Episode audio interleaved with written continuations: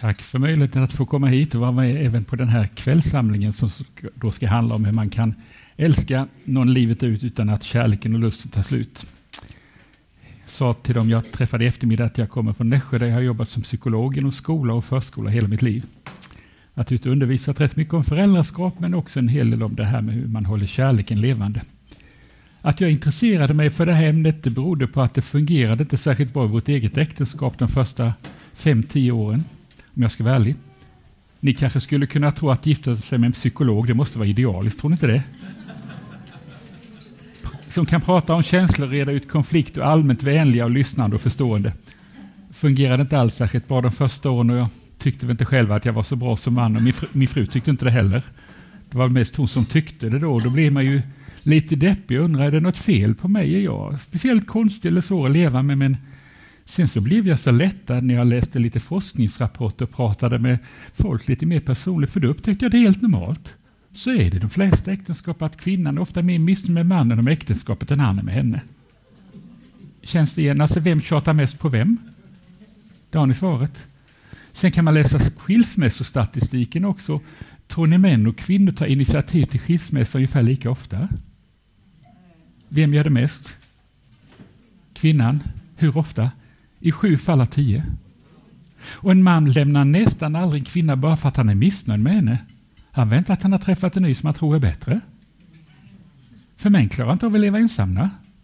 Står redan på Bibelns andra blad, inte gott för mannen att vara alena.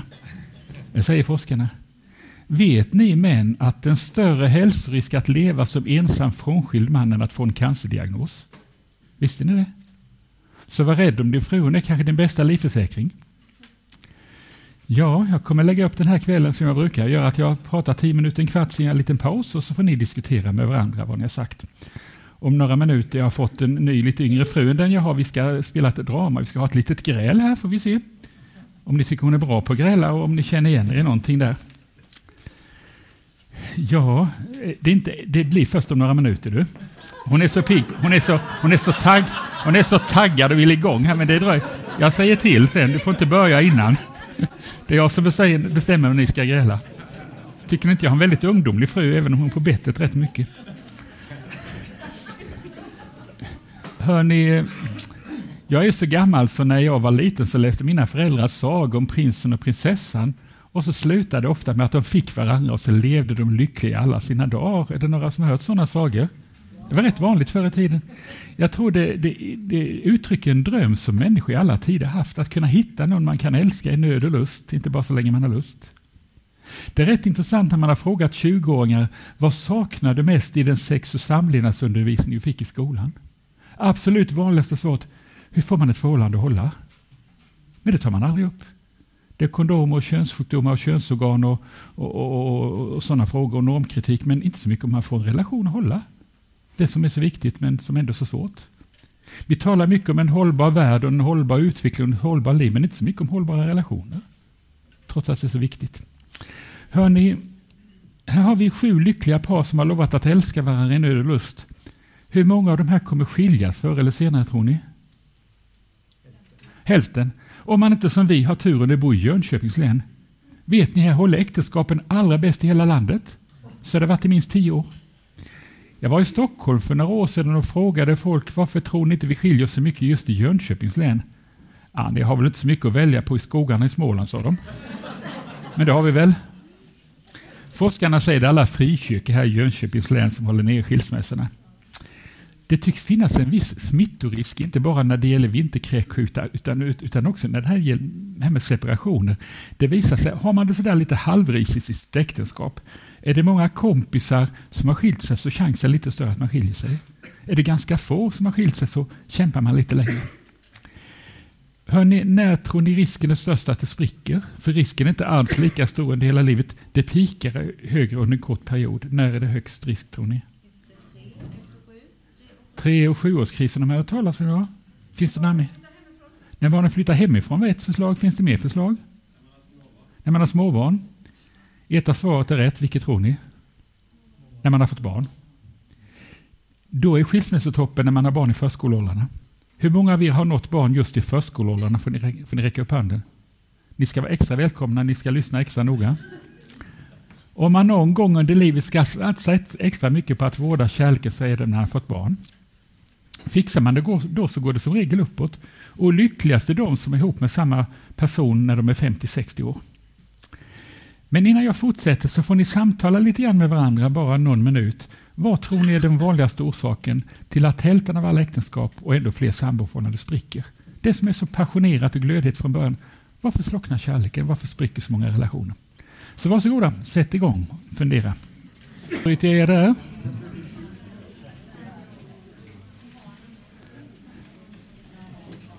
Jag vill inte ha några långa redogörelser, men jag skulle vilja att några av er, bara med ett par ord, väljer någon orsak var till varför kärleken slocknar. Vad har ni sagt? Eller ni pratade om helt andra saker? Nej, vad sa ni? Där var det någon som har sagt någonting. Vi pratade om att kommunikation, att man kanske inte pratar på ett bra sätt. Nej, precis. Eller att man kanske inte alltid är helt öppen med vad man tänker och känner och tycker. Ja. För att man är rädd för att såra eller rädd för att den andra blir ledsen. Eller... Ja. Så. Folk som kommer till familjerådgivning säger vi kan inte prata med varandra. Alltså kan ni prata med varandra om känslor, upplevelser och relationer? Så är det inte så farligt om det uppstår lite konflikt ibland. Då är man rätt bra på att reda ut det. Men kan ni inte prata med varandra så blir små problem ofta ganska stora. Och det är inte givet bara för att man älskar någon att man är bra på att prata om känslor och relationer. Så kommunikation är en vanlig orsak. Många kvinnor säger han är så tyst. Han pratar så lite.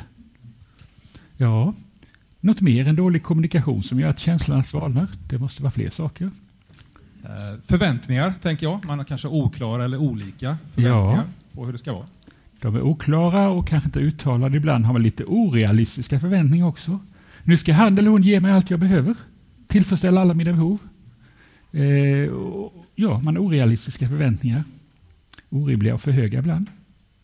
Något mer som gör att kärleken svalnar. Men det är männen som är på bettet här. Nu skäller jag det som Martin här sa, men jag tycker det var så bra. Men hela samhällsbilden med att man ska uppdatera sig hela tiden när det kommer nya grejer.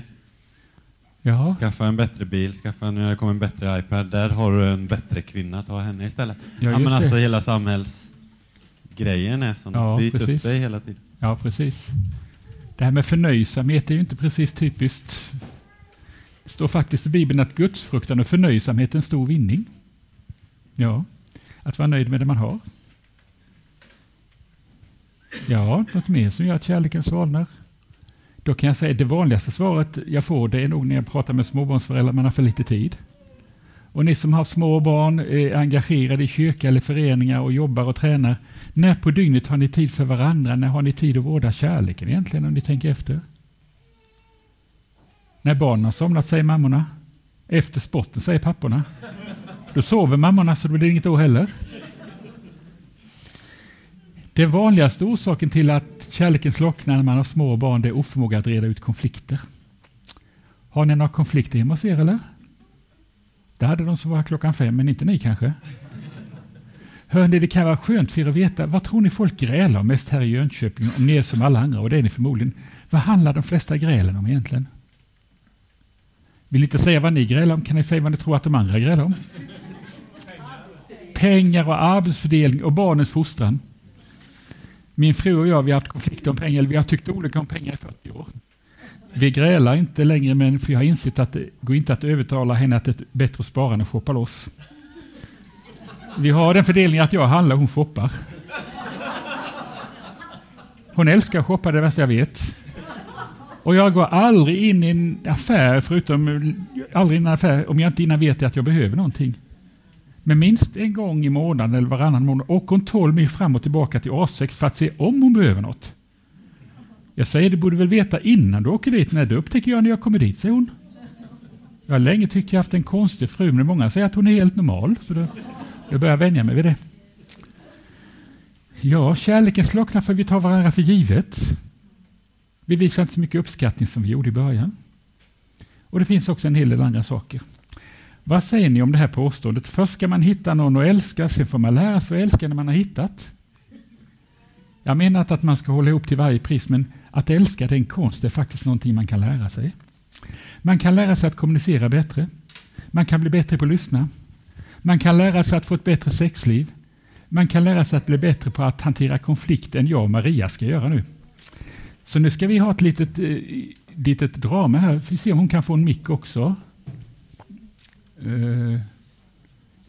Samuel, kan du komma med micken till min unga? Tycker ni inte jag har en väldigt ungdomlig fru? Jag tycker det själv. Hon har fått ett litet manus som hon har lovat att hålla sig till. Inga fri kommunikation här. Situationen är den att jag har kommit hem från jobbet och ska läsa dagens tidning. Och just då när jag ska läsa dagens tidning, då vill hon prata med mig om hur vi har det i vårt äktenskap. Alltså tala om dålig timing när jag vill koppla av med dagens tidning. Då kör vi. Alf, jag vill prata med dig om en viktig sak. Det gäller vårt äktenskap. Ja. Vi kan inte ha det så här längre. Det är typiskt, nu har börsen sjunkit. Jävla mycket pengar jag förlorade på de här aktierna jag köpte. Du lyssnar ju inte på vad jag säger. Vad sa du? Du lyssnar inte på vad jag säger. Jo, men det gör jag väl. Tala om vad vill du. Men det gör du ju nästan aldrig. Du är mer intresserad av tidningen än av mig. Är det förbjudet att kolla vad som har hänt i världen bara för man skulle råka vara gift, eller? Du, vi måste prata med varandra om hur vi har det. Ja, men snälla du, vi har det väl bra? Det har vi inte alls. Tycker jag, bara inte tjata och klaga med allt jämt. Alf, vi pratar ju nästan aldrig med varandra. Vi har aldrig tid med varandra och du bara jobbar och när du kommer hem, ja, då är du trött. Hur var det igår när jag kom hem och skulle prata med dig? Du skulle kolla på Bondesökerfru. Ja, du var du mer intresserad av den bönden när du pratade med din man? Jag har väl rätt att få koppla av lite. Jag har inte jag rätt att koppla av då? Ja, men du bryr dig inte om mig. Jag älskar det, men det är så jobbigt med allt tjat och tjafs. Jag orkar inte med allt det där tjatet. Är det för mycket begärt att vänta sig att den som man är gift med märker att man ens finns? Nej, det har du väl rätt i för en gångs skull. Den enda gång som du verkligen bryr dig om, som du bryr dig och är lite omtänksam när du vill ligga med mig. Och då lyssnar du. Är det fel på det också? Jag undrar vilken kar som kan göra dig nöjd. Nu går jag. Ja, men Alf, stanna då. En applåd för Maria.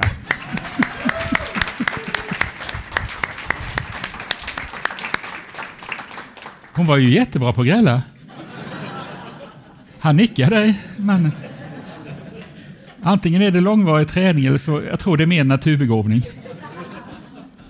Hörrni, löste vi några konflikter här? Skapar vi några nya konflikter? Hörrni, det värsta, det är inte att vi är osams. Det värsta är att vi är så dåliga på att reda ut konflikterna så det blir bara värre. Och innan ni går härifrån så ska ni få några praktiska och konkreta saker som ni ska träna på så ni inte hamnar i den här situationen. För att många av er hamnar i den här situationen ibland. Det är många som har sagt, har du varit hemma hos oss och tjuvlyssnat? Ja, då ska vi se. Vi ska hoppa över några saker här. Och älska henne nöd och lust, säger pastorn. Och älska henne så länge jag lust, tänker han när han säger något annat. Den kristna tanken är ju, som finns redan i skapelseberättelsen, att när vi gifter oss så är Guds tanke att vi ska hålla hela livet. Jag menar inte att man ska hålla ihop till varje pris, men all forskning och erfarenhet visar att vad man har för målsättning spelar ganska stor roll. Det finns ett uttryck på engelska som heter commitment. Ska du bra på engelska har du hört. Alltså, man är committed, man satsar helhjärtat på att det ska hålla. Har man den målsättningen, det är ingen garanti för att det håller, med chansen är större. Det är ingen garanti för att det blir lyckligt, med chansen är större, för då satsar man mer, man investerar mer och man ger inte upp riktigt lika lätt. När jag gifte mig för 52 år sedan tror jag, så sa man, nu har du kommit in i äktenskapets lugna och trygga hamn.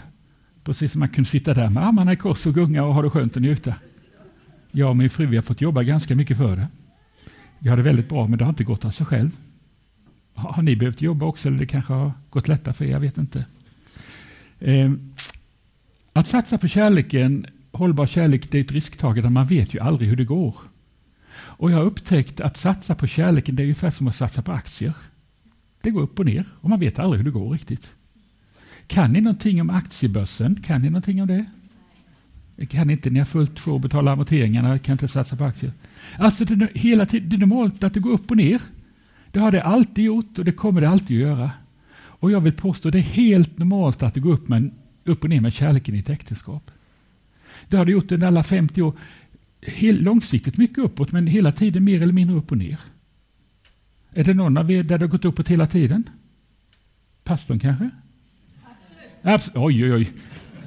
Lycklig fru har han. Har du gått uppåt hela tiden, då har ni bara varit ihop ett halvår.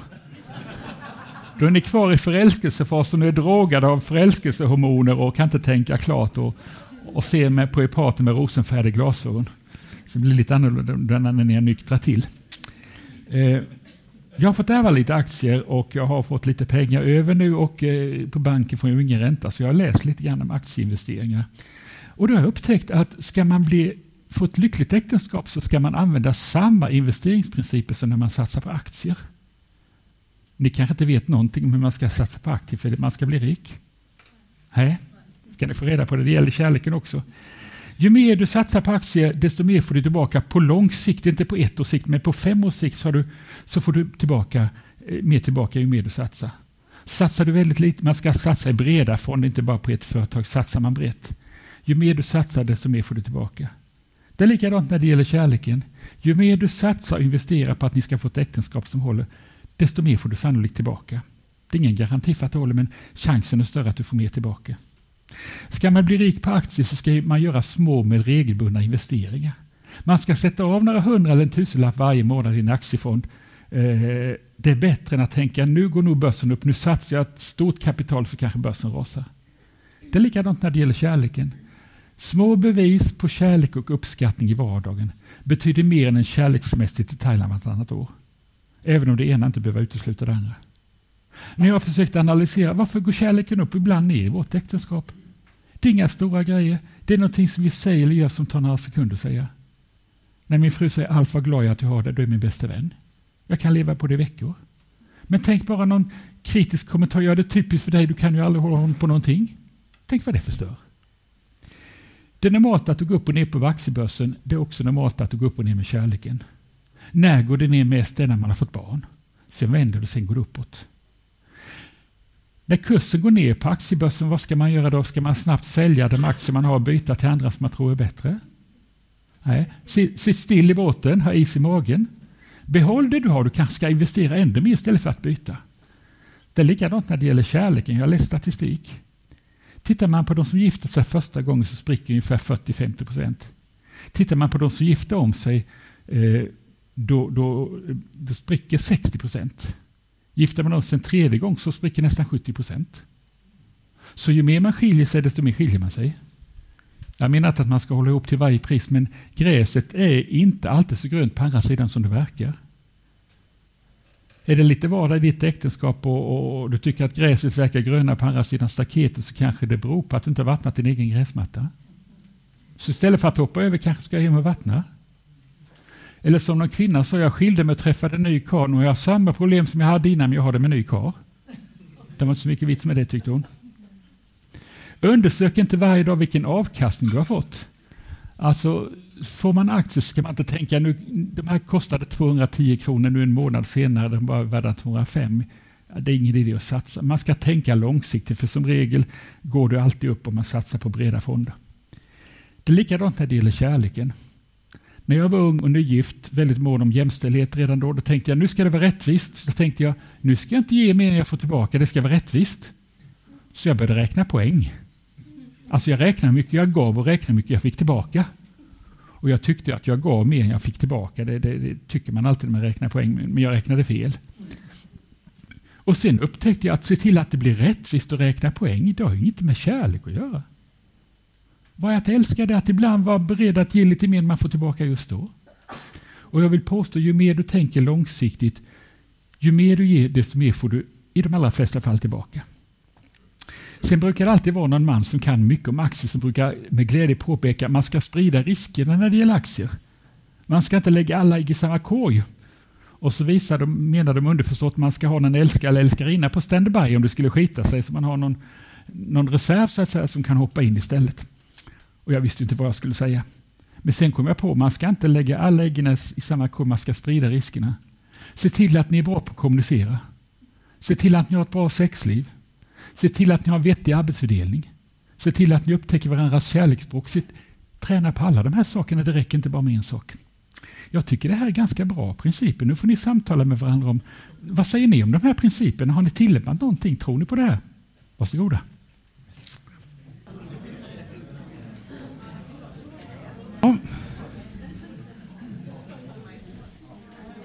Älskar du mig, då har jag ju sagt ändra mig så säga till. Jag tror att ni alla vet att gräl och tjafs och bråk och konflikterna får känslan av svalna. Men är du medveten om att om ni tar varandra för givet, om ni sällan på olika sätt inte visar att ni älskar varandra, då ligger inte kärleken kvar på samma nivå. Kärleken svalnar sakta men säkert om ni inte visar att ni älskar varandra. Det var därför Jesus, han sa inte så älska varandra när det känns så. Han sa ett nytt bud, ge er att ni ska älska varandra. Och du som man, du är skyldig att älska dig fru, och du som kvinna, du är skyldig att älska dig man. Hur kan han säga så? Man rår ju inte över sina känslor. Kärlek har en del med känslor att göra, men kärlek har mer med vår vilja att göra. Kärlek är mer en viljesak än en känslosak. Att vara beredd att göra någonting för att glädja den andra, inte bara för att tillfredsställa sina egna behov. Ja, har ni märkt det jag har märkt, att när jag visar min fru att jag älskar henne, då växer inte bara hennes kärlek till mig, min egen kärlek växer lite grann när jag visar den. För jag var lite nyfiken och frågade er, hur många av er har upptäckt att din kärlek till din man, till din fru, den växer lite grann när du visar den? Ni får gärna räcka upp handen för att se. Det var många men inte alla. Tror du att jag står och ljuger och hem och testar? Visa din man, din fru mycket oftare än du brukar, hur mycket du älskar honom eller henne, så kan jag lova du är lite mer kär om en månad än du är nu. Och stämmer det inte får du ringa och klaga, jag bor i Nässjö. Du kan googla på mig. Hörrni, ni känner ju till det här med att man kan visa kärlek på väldigt många olika sätt. Kärleken har 5 olika språk brukar man säga. Och jag tror att några av er har gjort samma misstag som jag gjorde i säkert 10 år. Jag gav min fru de kärleksbevis jag själv vill ha. Jag tror den uppskattar samma sak som jag. Vet du som man vad din fru uppskattar mest? Uppskattar hon mest att du säger att du älskar henne? Att du köper röda rosor? Att du bjuder ut henne på restaurang? Att du säger att du vill ha sex med henne? Eller att du erbjuder dig att städa toaletten fast det inte är din tur? Jag tror många kvinnor föredrar det sista framför den näst sista. Ja, ni kan ju själv kolla. Här har vi kärlekens olika språk. Ett av kärlekens språk är uppmuntrande ord. Jag älskar dig, vad du är vacker. Tack för att du finns i mitt liv. Ett annat av kärlekens språk är tid för varandra. Att man har tid för varandra. Jag var för några år sedan uppe i Stockholm på Östermalm där det rika folket bor. Och de hade allting. Det är ju bara bilar och tjusiga sommarställe i skärgården. Men de hade nästan inte tid för varandra. De hade fullt få vårda och ta hand om sina prylar så de hade inte tid för varandra. Ett annat av kärlekens språk är gåvor och presenter. Min fru växte upp väldigt fattig som pastorsbarn inom pingströrelsen. Och så tänkte hon, gifter man sig med en akademiker med en psykolog så gifter man sig rikt, trodde hon. Tills hon upptäckte att hon hade gift sig med en ekonomisk smålänning. Som tyckte att det mesta antingen var det för dyrt eller så var det onödigt. Så jag har inte varit särskilt bra på att köpa grejer. Varför måste man köpa en massa grejer? Man kan väl visa sin kärlek ändå, men jag har förstått att hon har saknat det för hon fick väldigt lite som barn. Fick ärva kläder och någon hade fast och sydde om andras kläder och allt sånt där. Så jag tänkte, sen älskar hon ju blommor och för några år sedan så upptäckte jag att så här om några månader i december och januari så kan man på Ica köpa 10 tulpaner för 49,90. 4,90 styck, det var inte farligt, eller vad säger ni? Det är ju fantastiskt billigt. Så jag köpte en bukett och kom hem med det till henne och blev jätteglad. Och när jag såg hur glad de blev så tänkte jag, det här måste jag göra om. Så nästa fredag kommer med likadan bukett och nästa med likadan och nästa med likadan. 7:e gången hon fick de där tulpanerna, alltså inte samma, så var hon inte lika glad. Jag tänkte, vill du inte ha några blommor mer? Jag hade redan tröttnat. Nej, men jag skulle vilja att du överraskar mig någon gång, sa hon. Ja, vadå överraska? Ja, det är så förutsägbart. Varje fredag så kommer det samma tulpan. Det är ingen överraskningsmoment. Och även om jag generaliserar så jag tror att ni kvinnor vill ha lite mer överraskningar, men det vi män vill alltid ska lunka på som det brukar vara. Så jag tänkte jag måste överraska henne. Det glömde jag ju bort. Jag kom på det ett halvår senare när jag skulle tanka bilen på Statoil hemma i Nässjö. Jämte kassan där så stod en sån här plastband med inplastade blommor som så fina ut så jag tänkte nu ska jag överraska när jag köpte bukett och kom hem. En helt vanlig gråtrist måndag eller tisdag. Och så här ska du få kärsen, jag älskar dig. Har du köpt dem på Statoil? Då hade jag köpt dem på fel ställe. Alltså det är inte lätt att vara man och gripa sig på i kvinnor. Jag skulle köpa dem var dubbelt så dyra. Jag tänker, otacksamma kvinnor, här ska inte bli några blommor mer. Men sen fick hon ju förklara, jag uppskattar de här blommorna, men om du går till en särskild blomsteraffär, inte bara ta när du tankar bilen, gör det bästa att gå till en särskild blomsteraffär. Tänk efter, vad är det för blommor Kerstin uppskattar mest? Det är inte nejlikor. Det är sådana här höga vita liljer som luktar gott och en röd gerbera till. Då känner jag mig mer älskad när du tar en bukett när du bara tankar bilen. Så jag förstod lite grann hon tänkte. Sen var det någon man som sa att köpa blommor till frun, det är väl nästan som att lägga ost i en fälla som redan slagit igen. Och det är inte så trevligt att se det så. Ett annat sätt att visa kärlek är att man gör varandra tjänster. Man gör någonting för att uttrycka sin kärlek. Och ibland så tror jag att det kanske är lite vanligt att vi män, vi gör någonting istället för att vi säger någonting. Vi bjuder henne frukost på sängen. Vi pumpar hennes cykel. Vi tvättar hennes bil fast vi tvättar hennes bil. Eller tapetserar om där hemma fast vi tycker det är fullständigt onödigt. Vi vill inte ha något nytt. Det är hon som bestämmer, så sätter vi snällt upp tapeterna. Och så blir hon irriterad för att vi inte plockar undan grejerna efter oss. Och fattar inte att det är kärlek. Det var en kvinna som sa när min man ska visa att den älskar mig så riva en vägg.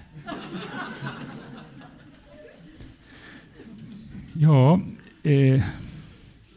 jag vet inte vad uppskattar du mest av det här om du skulle välja. Och uppskattar din partner, samma sak. Många kvinnor brukar säga jag vill ha allting. Det är lite krävande, men om du skulle välja, vad skulle du uppskatta mest? Det jag uppskattar mest är kroppskontakt. När min fru kramar om mig när hon tar i mig. Eller när jag märker att hon fortfarande efter 50 år har lust att ligga med mig. Då känner jag mig mer älskad än någon gång annars.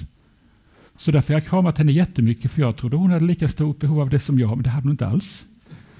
Så då frågar jag henne då efter några år, hur vill du jag ska visa att jag älskar dig? Ja, sa hon. Det är inte det här med kram och kel och smek, nej, sa hon. Nej, det har jag märkt, sa jag. Men när känner du dig älskad då? Ja, när jag kommer hem från jobbet och berättar vad jag haft det. Om du då sitter kvar och lyssnar och är lite intresserad, då känner jag mig älskad. Hade jag hållit på att krama och kela och pussa, ska jag bara sitta och lyssna om du haft det på jobbet?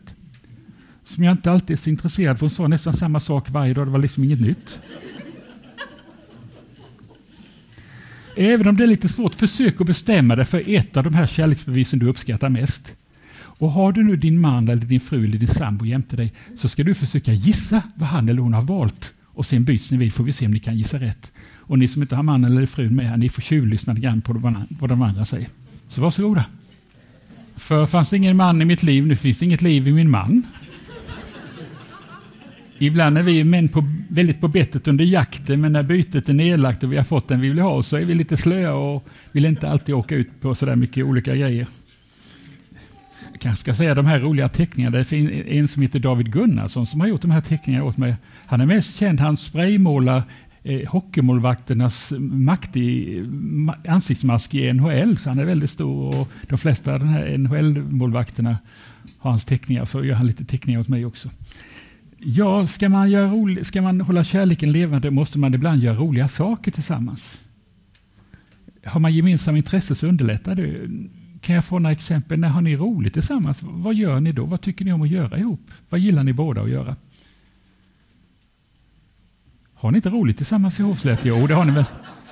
Kan jag få några exempel? Vad tycker ni om att göra ihop? Gå på musikal, ja. Det älskar min fru. Jag gör det ibland. Följer med. Jag är inte lika förtjust. Jag blir rastlös efter någon timme. Paddla kajak. Det har min fru. Jag har paddlat kanadensar på Dalslands kanal och Göta kanal. Vi älskar vara ute i naturen tillsammans. Bjuda hem goda vänner. Sen är vi lite olika. Hon älskar att åka söder. Hon skulle kunna bo vid Medelhavet ett halvår. Jag tycker det räcker att se. Förr fanns det sådana här bra program på tv. Det hette Packat och klart. Har ni sett att man kunde se hur det var? Det räckte för mig, så det är vi lite olika. Ja, att göra roliga saker tillsammans, det är livsnödvändigt. Och har ni mycket att göra så måste ni ta fram er almanacka och planera in det för till att det blir av. Många tänker det där skulle vara roligt att göra någon gång, men det blir nästan aldrig av. Det borde ha hög prioritet. Många småbarnsföräldrar är så fokuserade på barnen och alla deras aktiviteter så man glömmer bort att vårda sin egen relation. Det gäller att ställa upp för barnen men också få tid att vårda sin egen relation. Ja, sen måste man kunna kommunicera med varandra. Hörde du vad jag sa? Vad sa du?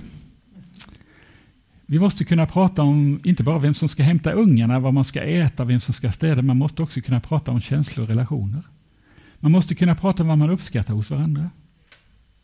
Man måste kunna prata om, vi ska se om jag tar en bild på det. Ärligt talat, Agnes, vad såg vi egentligen i varann? Ja, då undrar jag vad de såg i varann. Men du kanske vet, vad såg du i din man, i din fru när ni träffades? Och vad ser du i honom eller henne nu? Vad är det för egenskaper du uppskattar mest? Vad är det han eller hon gör som gör dig riktigt lycklig? Tala om det. Man måste också kunna prata om vad man irriterar sig på. Hörrni, har ni sett den här bilden? Den ser man ibland när man läser psykologi om varseblivning. Två olika kvinnor man ser i profil. En ung, ganska attraktiv kvinna. Man ser henne snett bakifrån här, hakan och kinden där. Och så sticker näsan ut av en ögonfrans där och örat där. Sen ser man en stor näs, gammal gumma. Håret här, en stor näsa. Öga. Och så går munnen in där, så sticker hakan ut där. Kan ni se båda? Ni som kan se båda, har ni lättast att se den fina eller den fula? Den fina. När du tänker på din partner, har du lättast att se det fina eller det fula? Båda sakerna finns ju. Ja, vad härligt. På samma sätt som de flesta av er kan bestämma för, nu ska jag se den fina, nu ska jag se den fula. Så kan du bestämma dig för när du har lagt dig ikväll eller när du går hemifrån. Nu ska jag tänka på det jag uppskattar. Eller så kan du bestämma, nu ska jag tänka på det jag irriterar mig på. Och problemet med vår hjärna, när du är sur på din partner så kopplar hjärnan till en massa andra situationer där du också blir sur på din partner så du glömmer bort allt positivt. Men ni kan faktiskt bestämma lite grann och styra era tankar. Ja, man måste kunna prata om det man irriterar sig på och undvika sådana här du-budskap som ofta är anklagande generaliseringar. Fy vad du är. Tänk att du alltid ska. Varför kan du aldrig, måste du alltid? Undvik orden aldrig, alltid och jämt. Det borde vara förbjudet när ni grälar. För ni ljuger och svartmålar och generaliserar. Istället, när man börjar med sånt här, det slutar ofta inte bra. För det är ett sånt personangrepp. Och då ger man det igen och säger, ska du säga, hur är du då? Och så trappas grälet upp. Tala istället om jagbudskap. Innan du blir arg och sur och irriterad så har du känt dig ledsen eller sårad och besviken. Istället för att attackera och anklaga, tala om vad du är ledsen för. Visa dig sårbar. Sen ställer det till en del bekymmer att vi är präglade av de här traditionella gamla stereotypa könsrollerna med män och kvinnor ska vara. Könsroller som har utvecklats under århundraden. Jag och min fru, vi är ju 70 plus båda två. Vi är präglade rätt mycket av de här traditionella könsrollerna. Ni kanske inte är det alls på samma sätt, ni som är generationen yngre. Men jag kan berätta lite grann hur det är till bekymmer i vårt äktenskap. Traditionellt sett har det varit så att kvinnor pratar som regel mer än män. När jag kom hem från jobbet så frågade min fru mig, hur har du haft det på jobbet idag? Bra, jobbigt, stressigt. Det tycker jag som man, det är bra, kort och koncis beskrivning av min dag har varit.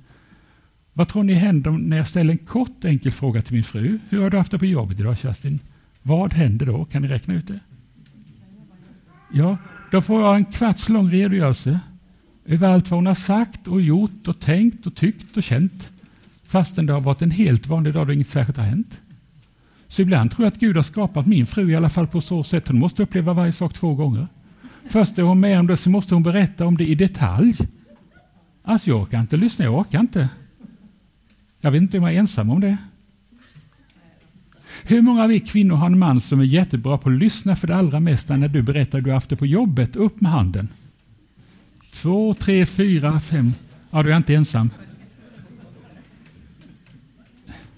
När min fru säger Alf, hon säger ibland Alf, hörde du vad jag sa? Ja, det hörde jag. Vad sa jag? Då kan jag i bästa fall komma ihåg de sista orden i meningen. Men jag fann en viss tröst. Jag är rätt intresserad av hjärnan och den funkar. Man kan ju med sån här magnetkamera skanna av och se vad som händer i hjärnan under olika perioder. Och vet ni, när en man lyssnar på sin fru när hon berättar att hon har haft det på jobbet, en stor del av hjärnan är död. Ingen aktivitet. En del är väldigt aktiv. Det är problemlösningshjärnan. Vad är det som är problemet? Och så kommer vi in med massa goda råd och talar om hur hon ska göra istället för att förstå hur hon känner sig. Ja. Så där skiljer vi oss åt. Min fru har också lätt att se på mig hur jag mår. Hon tänkte jag har mycket svårt att se på henne hur hon mår, att läsa av kroppsspråket. Hon tänkte väl, gifter man som är psykolog ska man inte behöva tala om att man är ledsen eller sur eller besviken ibland, men det borde han se ändå. Men jag såg det inte de första åren. Hon sa, ser du inte att jag säger nej, sa jag. Och du ska vara psykolog, ja, sa jag. Men man har ju lärt sig. Nu märker jag när min fru är missnöjd med någonting, då blir hon tyst. Hon andas djupt genom näsan. Och så slamrar hon, sätter ner koppen så ordentligt. Det låter mycket mer om henne. Kaska berättar, hon vet om allt jag säger här och jag vet vad som inte får säga. Så det har gått igenom censuren alltihop. Jag står inte utelämnande mot hennes vilja. Ja, sen kan jag komma hem från jobbet så kan hon säga ibland, har du haft en dålig dag idag? Hur vet du det? Ja, men det ser jag på dig. Ja, men snälla, du har knappt inte kommit in. Ja, men det ser jag på ditt sätt att stänga dörren, sätta ner väskan och säga hej. Jag läste lite forskning. Man har bett stora grupper män och kvinnor. Man har bett skådespelare gestalta olika känslor. Så tar man kort på deras ansiktsmimik. Och så ber man en stor grupp man och stor grupp kvinnor tala om vad är det för känsla som den här skådespelaren uttrycker. Och män som grupp, även om det finns många andra, män som grupp har mycket svårt att sätta ord på vad det är för känsla. Ja, som du som kvinna har en man som kanske inte märker att du är lite ledsen eller irriterad. Det kanske inte beror på att han inte älskar det. Det kanske beror på att han är man. Nu är ju inte alla män så här. Män som jobbar inom vården och med relationer tränar upp den här förmågan. Jag tror inte det ligger i generna. Sen har jag ju märkt att det räcker inte alltid att vara psykolog. Man får vara tankeläsare också. För min fru säger inte alltid vad hon vill. Vi var i Stockholm för några år sedan. Gick runt i Gamla stan. Så sa hon när vi gick förbi ett fik. Allt vad du lust att fika? Nej, jag är inte fikasuger, så jag. Och så gick vi vidare. Plötsligt blev hon så tyst. Och då vet ju jag när en kvinna blir tyst. Plötsligt då är det fara färde. Då är det något som inte är bra. Så jag frågade, vad är det? Ja, men det är ingenting. Jo, men det ser jag på det. Tala om, vad vill du? Jag vill ju fika där borta, fattar du väl? Varför sa du inte det? Jo, det sa jag. Nej, du frågade om jag hade lust att fika. Det hade jag inte, så då sa jag det. Så ni vet när min fru säger, Alf, har du lust att? Då ska jag översätta det. Alf, nu vill jag att vi ska. Då frågar jag henne, Kerstin, varför säger du inte rakt ut vad du vill? Då fick jag en liten feministisk föreläsning om att det ingår inte i den traditionella kvinnorollen att stå upp för sig själv och säga vad man vill. Det är mer att ställa upp och tänka på andra, så det var därför jag frågade dig. Ja, då gör en liten paus så får ni samtala med varandra om, är ni bra på att kommunicera? Vad uppskattar du? Är ni bra på att uttrycka irritation? Och är ni en del också, ni kanske inte alls är fast i de här traditionella könsrollerna och ni kanske är fria är det från dem eller? Varsågod, dela erfarenheter.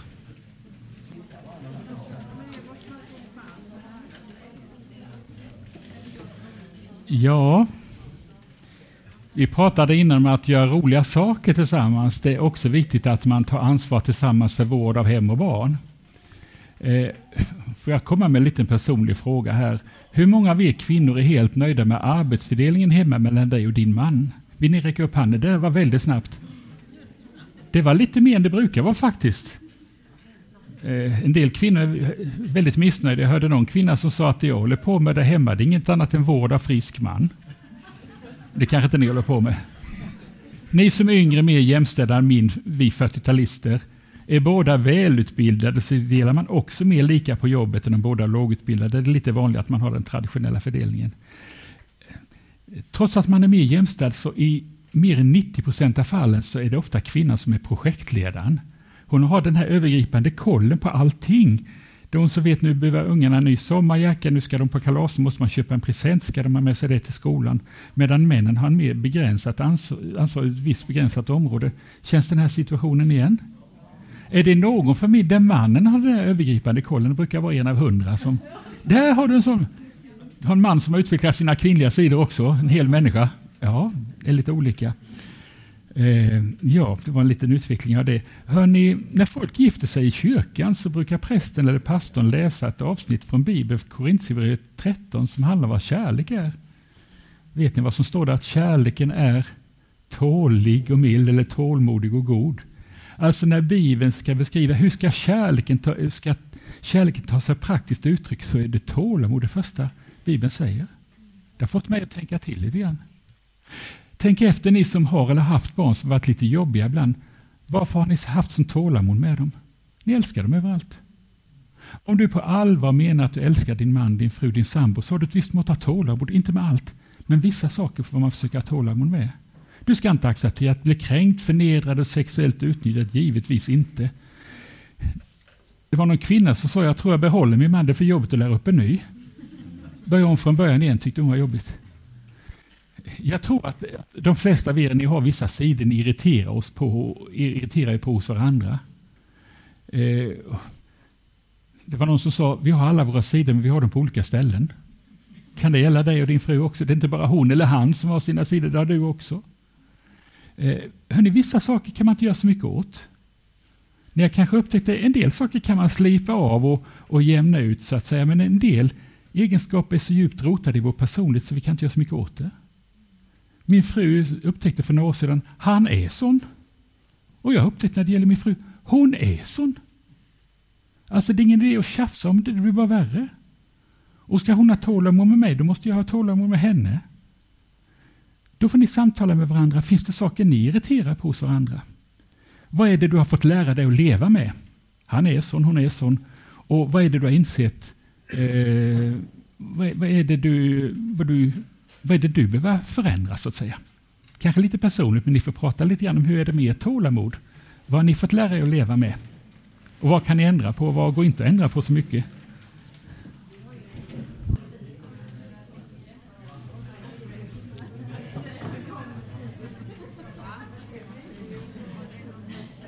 Nu kan man inte ha tålamod med allt. Ska man inte ha vissa saker måste man ta tag i. Och hur reder man ut konflikter på ett vettigt sätt i ett äktenskap i en parrelation? Säger Bibeln någonting om konflikthantering? Jag har lyssnat på säkert 1000 predikningar men jag har nästan aldrig hört någon om konflikthantering utifrån kristen etik. Ibland så kan man tro när man ser hur kyrkan hanterar konflikt att Jesus sa ta inte tag i några problem. Lägg locket på. Ni var ska snälla bråka inte lägg locket på. Han sa ju precis tvärtom. Vad sa han? Han sa om du är på väg till kyrkan och ska offra dina pengar och du kommer på inte att du är jättesur på någon annan, det är någon annan som är sur på dig. Du, det är bra att du vill offra pengar till de fattiga men mitt råd reda ut konflikten först, det är viktigt att du gör det så kan du komma sen och skänka dina pengar. Ja, så reder man ut konflikter, tar tag i konflikten i tid. Vid bröllop, på bröllopsmiddagen brukar ibland hänvisa till ett bibelord som säger somna aldrig osams. För Bibeln säger låt inte solen gå ner vid vrede. Sen kanske inte bästa tiden att reda ut konflikter klockan 11:30 på kvällen när man är jättesömnig. Men man ska inte samla det här på hög för då blir det bara världens explosion och så säger man och gör en massa dumma saker efteråt. Vad är det som är problemet? Vad är det som är problemet som du ser det? Försök att tala om vad du tycker är jobbigt utan att komma med personangrepp. Försök också förstå vad din partner tycker är problemet och ser du den andres perspektiv. Jag brukar ofta när jag träffar par fråga vad är det största problemet? Och jag minns för många år sedan så var det jag frågade mannen vad är det största problemet? Vi har inget samliv, aldrig sex, hon är känslokall, har ingen lust. Så frågar jag kvinnan vad tycker du är det största problemet? Ja, sa hon. Han säger att du har ingen lust, nej det har jag inte heller. Är det ett problem för dig? Nej, vad tycker du är problemet? Det är att han jobbar jämt. Han är nästan aldrig hemma och när han är hemma sitter han bara framför en skärm hela tiden. Men sen plötsligt när jag har gått och lagt mig, eller han har gått, sen går han och lägger sig. Men sen plötsligt när jag kom in i sovrummet och han får syn på mig i nattlinnet, då är det som ett gudomligt underskett. Då är all trötthet som bortblåst och då vill han ligga med mig. Hon sa det måste vara ett under. Han var ju halvdöd innan. Vad han ser med halvnaka som hur pigg som helst. Det har inte jag lust med då, säger hon. Ska hon få ett bättre sex, han få ett bättre sexliv med henne måste han ju lyssna på vad hon tycker är problemet. Och du som kvinna som är missnöjd med din man, du måste se vad tycker han är jobbigt i ditt sätt att vara. Försök att se det ur den andres perspektiv. Vem är det som är problemet? Är det bara den andra? Det kanske du också. Och vad det Jesus sa?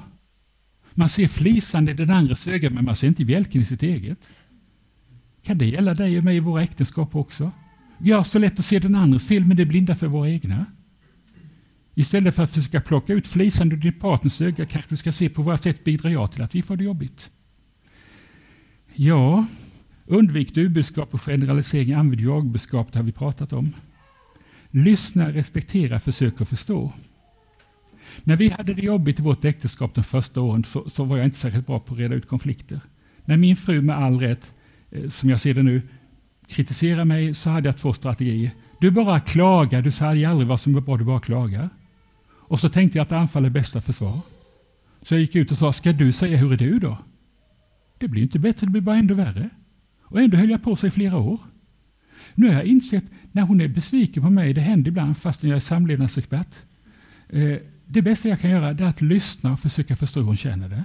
Inte komma med förklaringar igen utan säga, Kerstin, jag förstår du blir besviken. Det var dumt av mig, förlåt men jag ska tänka på det här. Alltså när jag har visat att jag respekterar hennes upplevelse så en stor del av problemen löst. Men det tog ett antal år innan jag lärde mig det trots att jag är psykolog. Ni kanske lärde det tidigare, jag vet inte. Ge inte igen. Där har forskarna upptäckt att när man ofta ger igen och säger, ska du säga hur är du då? Där det hela tiden bara trappas upp. Då är risken för skilsmässa överhängande faktiskt. Bli inte historisk. Förstår ni vad jag menar med det? Dra inte upp en massa gammalt, det som hände för länge sedan. Om vi har begått ett brott i Sverige så finns det något som heter preskriptionstid, känner ni till det? Alltså man kan inte döma någon om det har gått ett antal år. Vi kanske skulle ha en viss preskriptionstid i våra äktenskap och också inte dra upp en massa gammalt som vi ofta gör. Vi börjar ofta med det som hänt efter en halvtimme som man är inne på det som hände för 10 år sedan. Vad började vi gräla om egentligen? Har vi glömt länge sedan? Men om det nu finns olösta konflikter som ligger där, då ska ni söka hjälp. Och vet ni vilka... Det är ofta kvinnan som vill söka hjälp, mannen bromsar. Och kristna människor har ofta svårare att söka hjälp än andra. För alla andra i kyrkan verkar vara så lyckade och vi har lovat att älska varandra i nöd och lust och säger så här. Man skäms så mycket och så väntar man för länge med att söka hjälp. Jag tror en hel äktenskap skulle kunna räddas om man sökte hjälp lite tidigare. Kompromissa, försök att göra ett avtal. Hälften av alla konflikter, säger forskarna, går inte att lösa. Om man med lösa menar att man ska tycka lika och vilja samma sak. Jag tyckte det var ganska befriande. Det går inte att lösa alla konflikter. Ja, min fru, vi tycker olika om en del saker vi har det bra ändå. För vi har insett vi tycker olika. Hon gillar att shoppa loss, jag vill spara. Hon vill semestra utomlands, jag vill semestra i Sverige. Jag vill bo på landet, hon vill bo i stan. Hon vill träffa jättemycket folk, jag vill inte alls träffa så mycket folk. Men vi hittar kompromisser. Så jag följer med utomlands en eller ett par gånger om året så åker hon själv ibland. Vi har bott på landet nu, ska vi flytta till stan och vi försöker hitta kompromisser. Ja, då får ni samtala lite grann med varandra. Vad av det här är du bra på och är det något du eller ni behöver bli bättre på? Varsågoda. I alla äktenskap och relationer uppstår det konflikter. Jag tror inte det finns några konfliktfria äktenskap eller relationer. Det uppstår konflikter. Och skillnaden mellan lyckliga och mindre lyckliga äktenskap, det är inte antalet konflikter, det är förmågan att reda ut dem. Jag tror aldrig att vårt äktenskap hade hållit, det hade i alla fall inte varit så lyckligt om inte vi hade kunnat be om förlåtelse och förlåta varandra. Och jag tror det behöver ni också. Det ligger väldigt centralt i den här kristna etiken att kunna be om förlåtelse och förlåta. Att vara den som räcker ut handen först och säger förlåt mig, det är inte ett bevis på svaghet. Det är ett bevis på att du har kommit ganska långt i din personliga och andliga utveckling. Att kunna vara den som, det är ofta den starkaste som kan säga förlåt mig. Det är en konst att kunna förlåta också. Inte bara en gång utan flera gånger. Jag tänker efter när jag fick sist säga förlåt till min fru, det var för ett par dagar sedan. När sa du senast förlåt, du kanske inte behöver det, ni kanske är så helgade och överlåtna åt Gud så att ni inte behöver göra det. Jag behöver göra det i alla fall. En del har missförstått det här med förlåtelse och säga att förlåta, det är inte att säga det var inte så farligt. Alltså det var inte så farligt, det är ju inte att förlåta. Att förlåta någon, du måste inte bli vän med någon som har gjort dig illa. Du kan förlåta utan att bli vän med någon. Att förlåta är inte en känslosak, något man gör när man inte är hatisk eller bitter längre. Man säger att man ska glömma och förlåta. Att glömma är en sak och att förlåta är en helt annan sak. Men vi buntar ofta ihop det. Jag har träffat många par där någon har varit otrogen och en del kan förlåta en otrohet men man kan aldrig glömma en otrohet. Har du varit med om att din partner har bedragit dig, du kan förlåta men du kan aldrig glömma det. Såren kanske läker men ärren finns hela tiden kvar. Vad är det att förlåta då som Jesus talar så mycket om? Att förlåta det är att en viljesak att bestämma sig för att trots att du har rätt att anklaga, trots att du har rätt att tala om vilken knöl den andra är, så bestämmer du dig för att inte göra det. Det är en viljesak men det är ofta en process innan man kan förlåta av hela hjärtat. Det börjar ofta med ett viljemässigt beslut. Sen kanske det tar månader eller år innan man kan förlåta känslomässigt också av hela hjärtat. Men det börjar också med ett viljemässigt beslut. En vän till mig har varit gift innan och hennes man gjorde sexuella övergrepp på deras gemensamma barn. Fruktansvärt övergrepp. Det blev polisanmälan, han satt i fängelse. De skilde sig. Jag vet inte, det är nog 10-15 år har gått och hatat den här mannen. Men så jag var så uppfylld av det här hatet så jag bestämde mig för att jag måste på något sätt kunna förlåta. Hon ringde upp honom och sa, jag kommer alltid att hata det du har gjort. Det kommer jag alltid att hata. Men nu vill jag försöka att inte hata dig längre. Att göra skillnad på handling och person. Hon sa att det tog några månader, ett halvår, innan hon kunde förlåta av hela hjärtat också, med det med ett viljemässigt beslut. Och när du kan förlåta så blir du själv fri från bitterhet och hat. Hörrni, en sak till. För man pratar om sex i kyrkan, det måste man få, va? Ja, det är väl en gudagåva som jag har fattat det. En Guds påfund.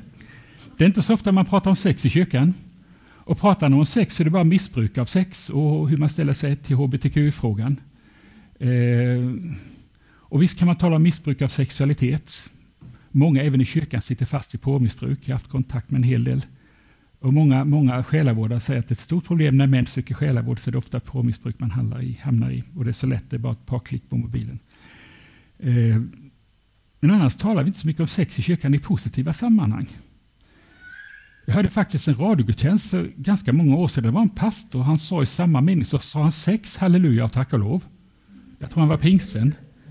Han sa, tack Gud för att du har skapat oss underbart med våra sexuella behov. Halleluja, tack och lov, sa han. Jag tycker det var frimodigt. Jag tror Gud log i sin himmel och tänker det går framåt till församlingen på jorden. Jag talar positivt om sex som min tanke. Finns en fråga som många män har ställt sig. Hur kan kvinnor få huvudvärk bara gå och lägga sig? Hur kan det komma så plötsligt? Hon hade inte ont i huvudet innan. Men plötsligt när han har lust så har hon plötsligt fått ont i huvudet. Det är klart det är lättare att skylla på det än att säga att man är trött istället för att säga att man inte har lust. Man ska ju alltid ha lust nu för tiden, får en känsla av. Ja, det här med lusten. Ja, och man har gått ut och frågat ett antal män och kvinnor. Om ni fick önska någon förändring i ett samhälle, vilken förändring skulle du helst önska? Om ni ställde er utanför Ica eller någon från SIF och kom och ställde sig utanför Ica och sa... Frågade 100 män, vilken förändring önskar du helst i ert samliv? Vad tror ni är det vanligaste svaret? Ja, det vet ni ju. Mer sex. Hon ska ta lite mer initiativ. Om man frågar 100 kvinnor här i Norra Hammar, vilken förändring önskar du helst i ert samliv? Är det mer sex som är det vanligaste svaret? Nej, man får lite olika svar som skulle kunna sammanfattas till bättre sex. Inte mer kvantitet utan lite bättre kvalitet. Lite bättre förspel. Inte bara pang, bong, rakt på. Och sen ska ni inte bara somna efteråt, utan vi ska ha lite eftervärme också. Ha lite mysigt sedan också. Ja. I hälften av fallen så säger hon och han i en relation att man vill ha sex lika ofta. Antingen det är 3 gånger i veckan eller 1 gång i månaden. Och då är det inga problem när båda vill lika ofta eller lika sällan. I 30-40% av fallen vill han lite mer än hon. Det är ofta det man pratar om. Men i 10-20% av fallen vill hon mer än han. Det pratar man inte så ofta om. Vad gör man när man tycker olika? Att hålla på med tjatsex, att försöka tjata och övertala den andra att ställa upp, gör ofta att hon eller han får ändå mindre lust. Men har man inte så mycket lust, man ska inte tvinga sig till någonting man absolut inte känner för. Det blir bara värre efteråt. Men ibland så kanske man kan känna, jag har inte så mycket lust, men han vill eller hon vill, och då kör vi. Och så kanske man ibland får lite lust, även om man inte hade det i början. Ja, vi funkar lite olika.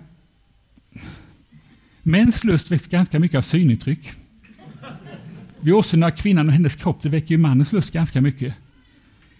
Medan en kvinnas lust inte alltid väcks av åsynen av mannens stiliga kropp. Eller kan ta död på lusten, säger en del kvinnor.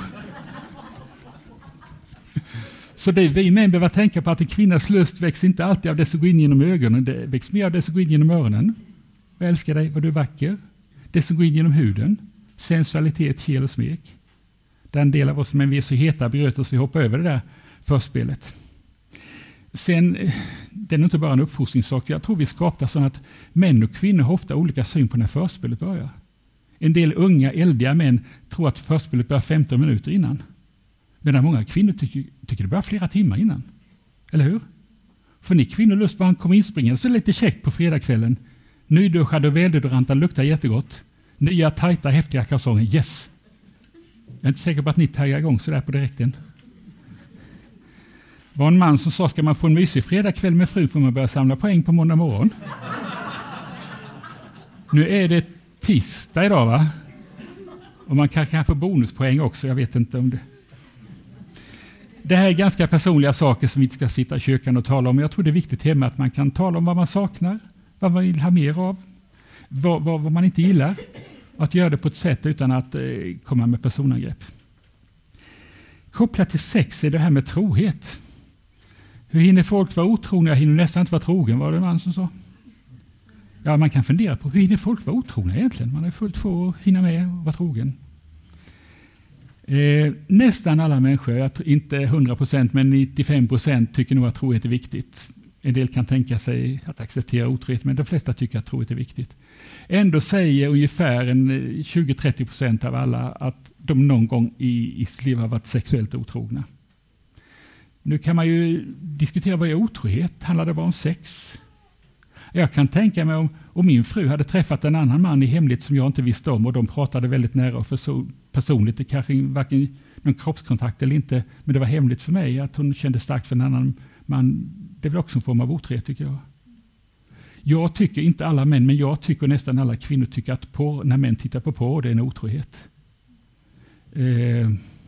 En bra definition av otrohet är att man gör någonting som ens partner inte skulle gilla, men han eller hon var med där.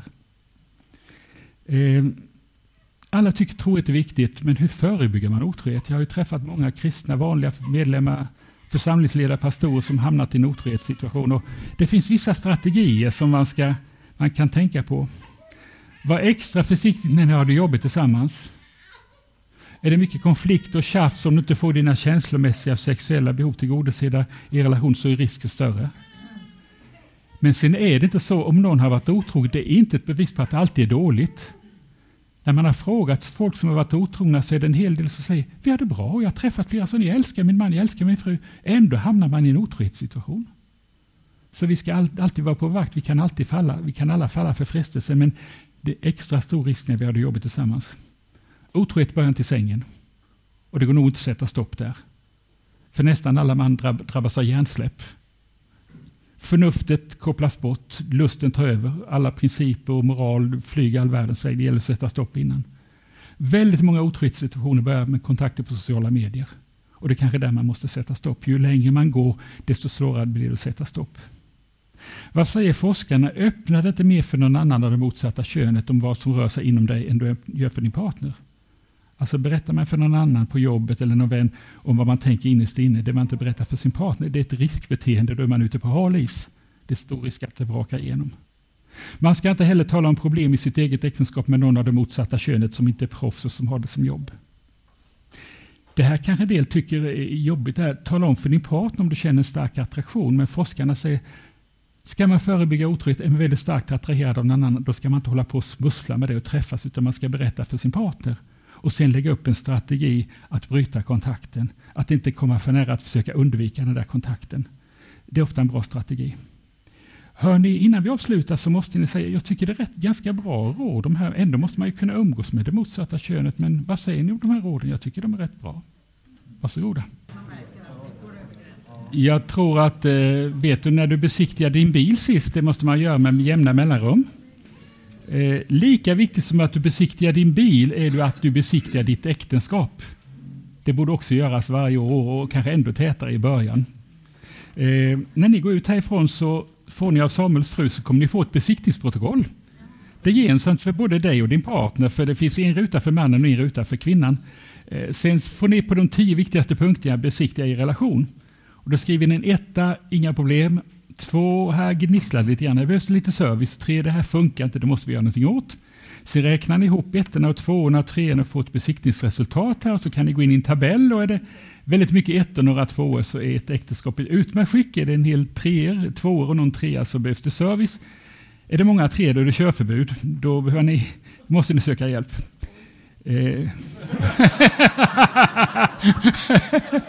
Och göra en ombesiktning. Nej. Jag åkte hem från Stockholm för ett par dagar sedan, så var det en kvinna som steg på tåget och satt sig i bänkarna framför mig, och så vände hon och sa, är det inte du som är Alfred Svensson? Så gjorde jag. Du, vad bra det där besiktningsprotokollet som du har gjort. Jag och min man, vi besiktigar vårt äktenskap varje år, det är jättebra. Och jag vet en del, i samband med bröllopsdagen så att säga, så gör man en ny besiktning så att säga. Så tar jag den och sparar. Du som skriver först, vik över så du inte ser, så din partner inte ser vad du har svarat först, utan det blir en överraskning sedan. Och sen kanske ni män ska veta att kvinnor har lite mer 2 och 3 än vi män har, så det kan vara bra att veta. Hörrni, det här jag har tagit upp här, plus en hel del annat om föräldraskap och hur man hittar sin livsuppgift och hur man fostrar sina barn finns i den här boken. Jag har skrivit den speciellt för att män ska läsa den. Många kvinnor brukar säga, vad bra, den måste jag köpa, den behöver min man läsa. Jag har skrivit det för att män ska läsa den också, inget kapitel vara längre än 3 sidor. Ett antal korta krönikor och debattartiklar. Har ni barn som går i skolan eller snart ska börja skolan, har jag gjort ett litet häfte som heter Hjälp dina barn att lyckas i skolan och i livet. För hur dina barn lyckas i skolan och sen också i livet beror väldigt mycket på dig. Det säger man sällan i debatten om de sjunkande skolresultaten, men här får du praktiska och konkreta tips om vad du ska göra. Det finns också en bok som heter Våga ge av dig själv, du kan göra skillnad. Det handlar om hur du kan upptäcka dina egna gåvor och talanger, eller hur du kan upptäcka de gåvor och talanger som Gud har gett ditt barn. Vad man ska göra för att växa och utvecklas, få en bättre självkänsla. Får du också tips, du som kanske har grävt ner dina gåvor, hur du kan gräva upp dem och börja använda dem igen. Den här boken kostar 70 kronor, den kostar 50 och Leva och älska kostar 200 kronor. Hör ni till sist? Vill du säga något om hur vi betalar till dig? Ja, ni kan betala kontant eller swisha. Det ligger ett swishnummer där nere på bordet där böckerna ligger. Hör ni, det här var väl egentligen inget nytt egentligen. Jag tror jag påminner dig om det du redan vet någonstans i bakhuvudet. När våra barn var små så fanns det ett spel, jag undrar om det var Hotel, som hette, där reklamen var A Minute to Learn, A Lifetime to Master. Det tar några minuter att lära sig det här spelet, men man får träna på det hela livet. Jag tror det så när det gäller med kärlek och äktenskap också. Det är några ganska enkla, självklara, andliga eller psykologiska principer som är så självklara, men man får träna på det hela livet. Jag och min fru har tränat i 50 och vi är inte fullärda än. För några år sedan så frågade någon väninna min fru, vad säger du, tillåter du att Alf ofta ute och reser och undervisar, accepterar du verkligen det? Ja, sådana får gärna åka. Varför då, sa väninnan. Jo, jag tycker sen han började åka runt och undervisa om man håller kärleken levande så han faktiskt blivit lite bättre. Så det finns hopp för oss alla. Tack för att ni kom hit, nu får ni gå hem och träna. Tack ska ni ha.